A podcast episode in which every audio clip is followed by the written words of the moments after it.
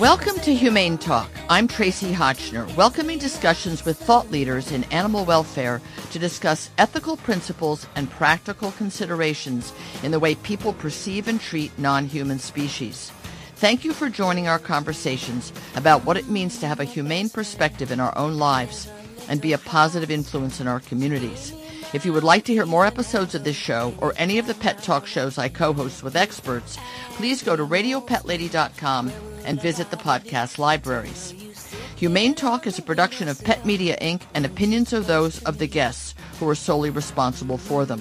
I also produce the philanthropic New York Cat Film Festival, sponsored by Dr. Elsey's Precious Cat, and the New York Dog Film Festival, sponsored by the Petco Foundation, which are traveling the country, celebrating the love between people and their pets, while benefiting local animal shelters that bring them together. There's also an on-demand collection of dog-themed films you can download onto any device. More information is at dogfilmfestival.com and catfilmfestival.com. The Radio Pet Lady Network is brought to you in part with the generous support of Precious Cat, litter owned by Dr. Elsey, a feline-only veterinarian who has created a variety of low-dust litters for the health of all members of the family, so everyone can breathe easier. Dr. Elsey has now broken new ground by creating a healthy dry food for kitties called Clean Protein. Clean Protein was inspired by the protein levels found in a cat's natural prey. And 90% of the protein in the Clean Protein kibble is animal based, not the plant based ingredients in traditional dry cat food like grains, potato, vegetables, and fruits that are high in oxalate and lead to rapid metabolization, which actually increases your cat's hunger. The primary ingredients in Dr. Elsey's Clean Protein are the highest biological value proteins available. And the result is that your cat's appetite is satisfied longer without compromising her health. If you want to feed dried food to your cat, even as part of her diet, make the healthier choice. The proof is in the protein. I am here with Ulara Nakagawa, who is an organizer of Elephants in Japan, a group I didn't know about. Many of you probably haven't heard about, but uh, who doesn't love elephants? We all have come to love them and care about them and feel, I think, just a kind of a deep remorse over what we've been doing to them for their ivory for so long and the butchery and the poaching.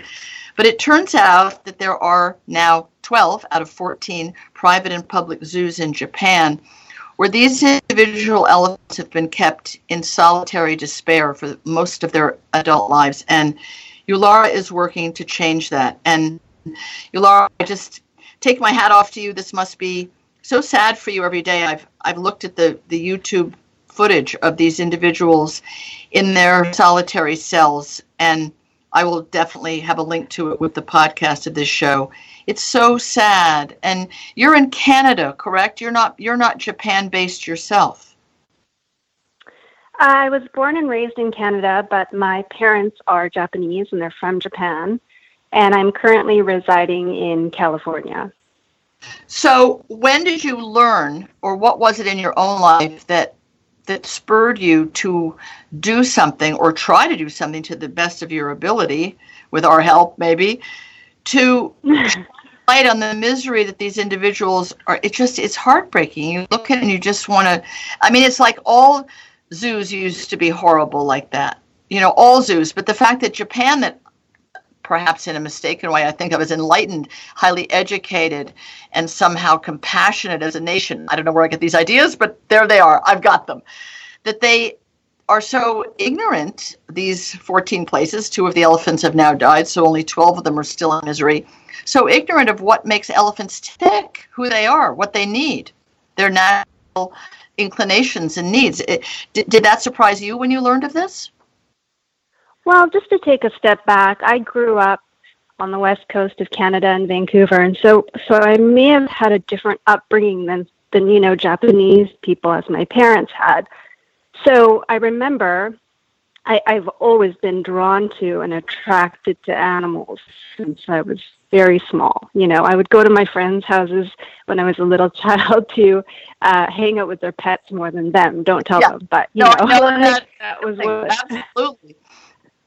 uh, but I do distinctly remember when I was 11 years old in my grade six classroom, I was flipping through a National Geographic magazine and I came across this beautiful feature of African elephant herds. And I was mesmerized. There was something about the elephants that really captured me. You know, I think it's the, the family bonds they, they Yes. create, the fact they live for 65, 70 years and they are so intelligent and emotional. Mhm. And so, you know, I, I became entranced, and then sadly, I got to images of them being shot down and poached for Mhm. their ivory. Uh, and I just I ran out of the classroom crying, and my teacher came out after me, and and she was trying to console me, and and all she could say to me at that time was, you know, when you get when you get bigger, you Laura, you can you can help the elephants one day, and I suppose that that stayed with me, and you know, I did various animal advocacy work from there on as a teenager and stopped eating meat and, you know, the usual progression. Yes. Uh, but uh, the elephants always stayed with me. And so I think it was in 2015 I actually uh, went to Japan because I often visit. I've got relatives there. And, and I, I found out that there was an elephant named Hanako who had been living in a zoo enclosure in Tokyo for over 60 years, completely Gosh. alone. Uh, I saw it in a magazine. I, I read that she had been taken from her family in Thailand as a two year old baby, brought on a ship to Japan. And, you know, there had been some sort of trauma with another zoo, which is known to have starved all their animals to death uh, during the war. As a means of not you know getting rid of them. And so she may have seen some really you know traumatic things as a baby. I believe that her she had companions at the time but perhaps they were part of that that starvation you know. Yes. um, and then so uh, she uh, you know she was traumatized and then she became part of a traveling zoo and then she was confined to this concrete prison solitary confinement for over 60 years of her life and, and I just thought about that. I remember when I read this magazine article, and I did go and see her as well at her zoo, and and she, she just looked like a statue, you know, in this stark gray enclosure with nothing else, very small, like being stuck in a bedroom your entire life. Mhm. Uh, and and I realized that she'd been there for for longer than my own mother had been Was alive Mhm. on the yeah just Mhm. standing there with nothing to do and it really affected me so uh, i just i wrote a blog post about it you know and it was a it was sort of a connection to my 11 year old self as well you know, who wanted to do something for the elephants. And i didn't think anything would come of it but then the blog post went completely viral. And uh, a petition was started, and 470,000 people around the world ended up signing this petition. No kidding. Yes, that's nearly half a million people signed this petition to help Hanako, and it turned into a global phenomenon. I woke up one morning and read on the news that you know it was on CNN, No the world's kidding. loneliest elephant. No oh, kidding. CNN, Huffington Post, every single major publication around the world started covering this. Um, she really, the story really struck a chord with people, and I think you know the proliferation of digital technology has helped spread Yes. the word of how Yes. sentient and intelligent and you know really amazing these animals are, and so there's an increasing awareness, which is great. Uh, so, you know, just to speed ahead a bit, but because of this global outcry and this petition, I was able to go and meet with Hanako Zoo uh, back in March of last year. I brought a elephant uh, expert, a welfare expert from from the United States, with me, and we went and we met and observed uh, Hanako and her her zookeepers, and uh, you know, Carol is it was the elephant welfare expert that came with me. She produced a, a report of recommendations on how Hanako's conditions could be improved in the short, medium, and long term. And these were such small things, Tracy, like you wouldn't believe. I mean, one of the things that Carol immediately observed was that Hanako was, was shivering. She was cold Oh, in March no. because uh, she did not have any wind blockage in her indoor enclosure because they had this big sort of garage type door open. So the wind was gusting in and, and chilling her. So I mean, one of the recommendations was put some plastic flaps up, protect oh, her from the wind. Sake. She's shivering. So, you know, just so simple. Now, another interesting thing is that as Carol observed her in her outdoor concrete enclosure, she said that Hanako was basically catatonic. She just stood there mm-hmm. and she, yes. as I mentioned, her mm-hmm. outdoor enclosure was so barren. And she had this little, like, plastic straw. And what she would do is she would do this repetitive motion for hours on end where she would swing the plastic straw from side to side and then she would put her foot up on it. And she just kept doing this and she said she's you know, she said she's she said Hanako is disengaged. She is somehow mentally trying to cope with mm-hmm. this situation where she is so unhappy and this is what she does to comfort herself essentially and, and escape.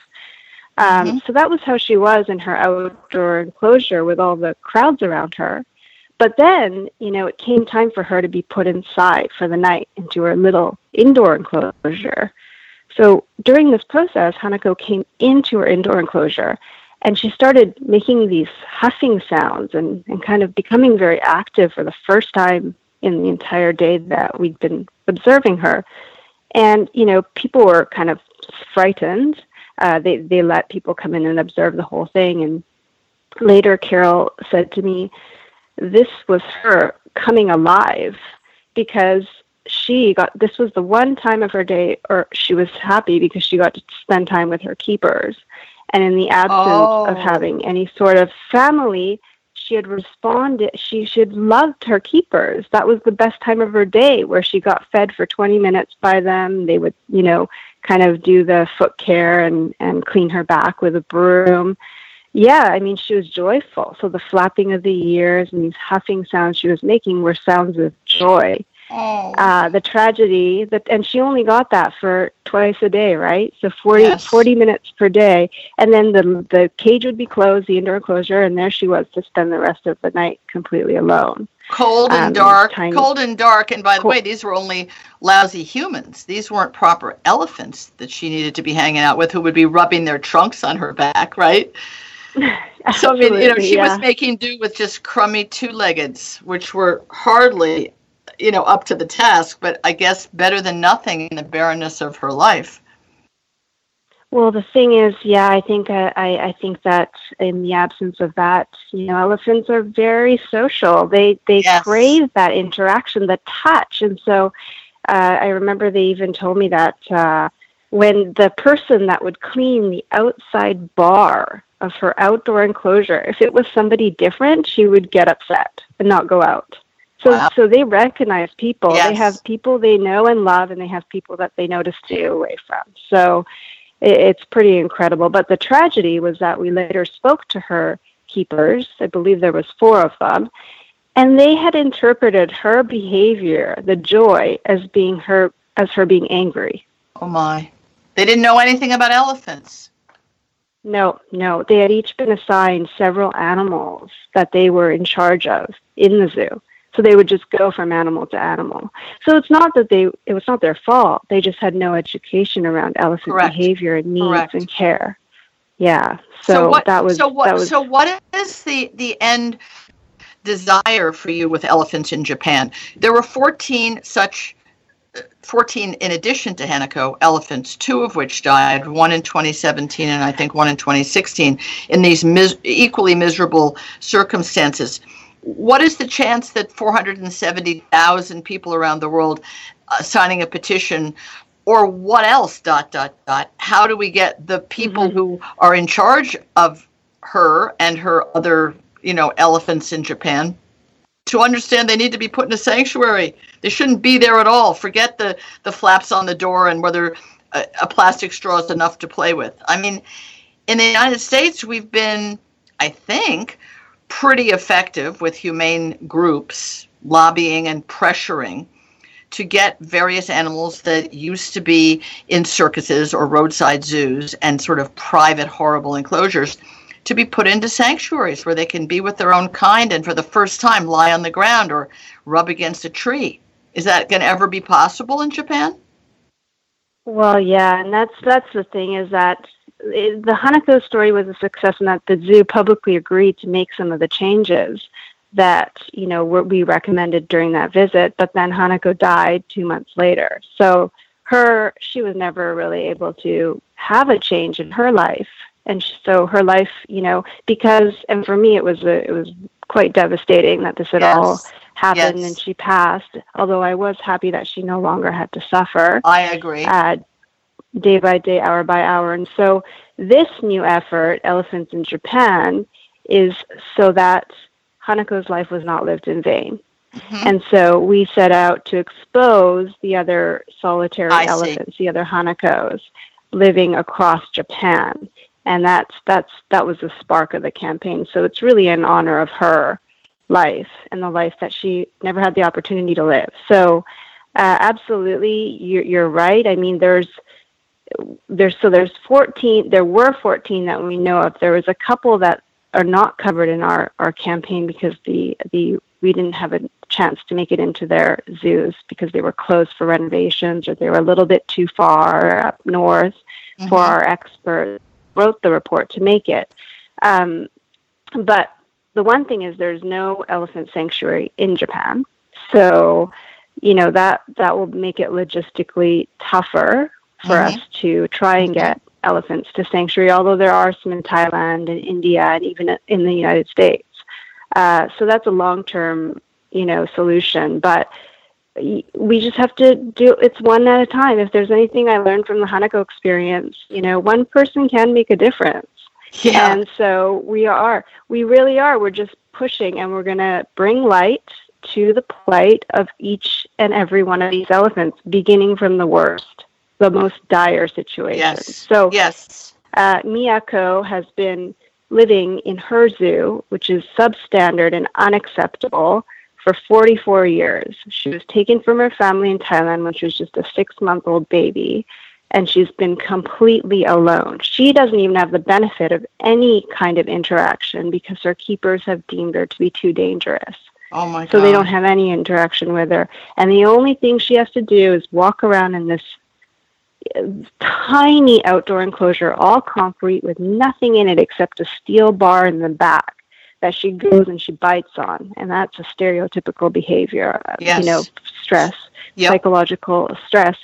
And then she tries to interact with the uh, visitors who I are allowed that. to offer her food over a moat, which is also a very old, outdated, and dangerous style of zoo enclosure. And so what happens is she tries to reach over and get the food from the you know the visitors hands and a lot of the times the visitors end up dropping or she ends up dropping this food into the moat so then you see her crouch over trying to oh. pick up oh. the peanuts or whatever they are it is it is so tragic i mean that's her reaching out desperately to try to have some sort of interaction or activity because she otherwise has nothing to do you know as the expert who wrote this report described it, and he's a scientist. I mean, he's a biologist that's been working with elephants, um, studying them in the wild for over for four decades now. You know, he said it was he described it, and he's you know as heartbreaking. He said they're essentially intelligent animals that are stuck with nothing to do. And how he described it, I'll never forget it. He said in one instance, they're they're alone in their heads. Wow. So, yeah, yeah. And you can. So right now. Yes. Yep. So, so, right now she we've started a petition for her and it's it's doing pretty well. I think it's going to get some traction. So it's one at a time. It's not going to be fast. It's not going to happen overnight, but it's changing hearts and minds one person at a time. And when you mention, you know, how America and the US and certainly Europe are, are more advanced in their understanding of elephant welfare and sanctuaries and and and and making these zoo establishments less about you know entirely about the visitors and the staff and more about the elephants' well-being. Um, you know, Japan is definitely behind, but the, I think, as I was trying to explain, maybe it's an upbringing thing because I, I had the opportunity to learn that, you know, and, right. and I don't think that they have a culture of that. So one at a time is how we, we make a difference for the elephants and, and by for the people. And so, uh, yeah, I mean, I think I'm going to be making more of these Japanese videos and and and uh, materials for education, and I think that's that's one step, and then you know just move towards eventually getting to the high, higher level of decision makers who can make actual regulatory across the board minimum standards uh, for zoos as well in Japan. I mean, I there's many layers to yeah, it. Yeah, I guess it's just um, disconcerting to me in such a relatively wealthy country with a very high literacy that they're compared to I don't know other countries. Again, a, a generalization on my part that you have a society and a hierarchy of animal husbandry or control or something that is so far in the dark ages to, at a medieval kind of level that there's no one to blow a whistle and say hey, whoever's running this zoo, go run a factory and make some cars. Why don't you? And why don't we get somebody in here who has any clue about all the various ways that all the species of animals need to live and have stimulation and have interaction? It's just it's just really deeply disturbing that we have to sit here and you have to sit there making a video and getting single-minded person see has to be brought to a grinding halt now, not you know next month or next year. This just has to be stopped somehow. This enclosure has to be blown up and turned into the parking lot that it is. And the animals, there must be some tract of land you could put a really nice fence around, and they could just be on some dirt and maybe be together. I don't know. Maybe elephants have never been together their whole life. They don't do well when put together. I, I, yeah. I really take my hat off to you for having the patience that I don't have in learning about this and seeing the you plan on how to go about this and get people with you know letters before and after their names to attest to the fact that any any sort of person with any kind of heart and soul can see is just not okay and it's terrible that the public is being allowed into these places and being shown this as though it's acceptable somebody at the door of the Japanese saying this place is evil. Go and look at that and cry and weep and you know hold up a placard. I don't know. I think it's great. You're moving me and I hope other people to caring about it a lot and doing more than passively hoping to just keep the cold out. But I think it's fantastic that you're doing it. We've run out of time. I, I really admire elephants in Japan as a really important movement. The the video you've got is really powerful. And uh, I personally will do everything I can to push out this message to the people that are aware of what I'm doing, which is mostly dogs and cats, but we all care. So you do, don't give up. Right, keep listening. Get a little more militant, although I suppose that's politically incorrect in Japan where everybody's very polite. I guess it's important to be polite, but I think it's great what you're doing. Thank you so much for being here. Thank you for having me and for your support. Appreciate it. Of course. Bye bye.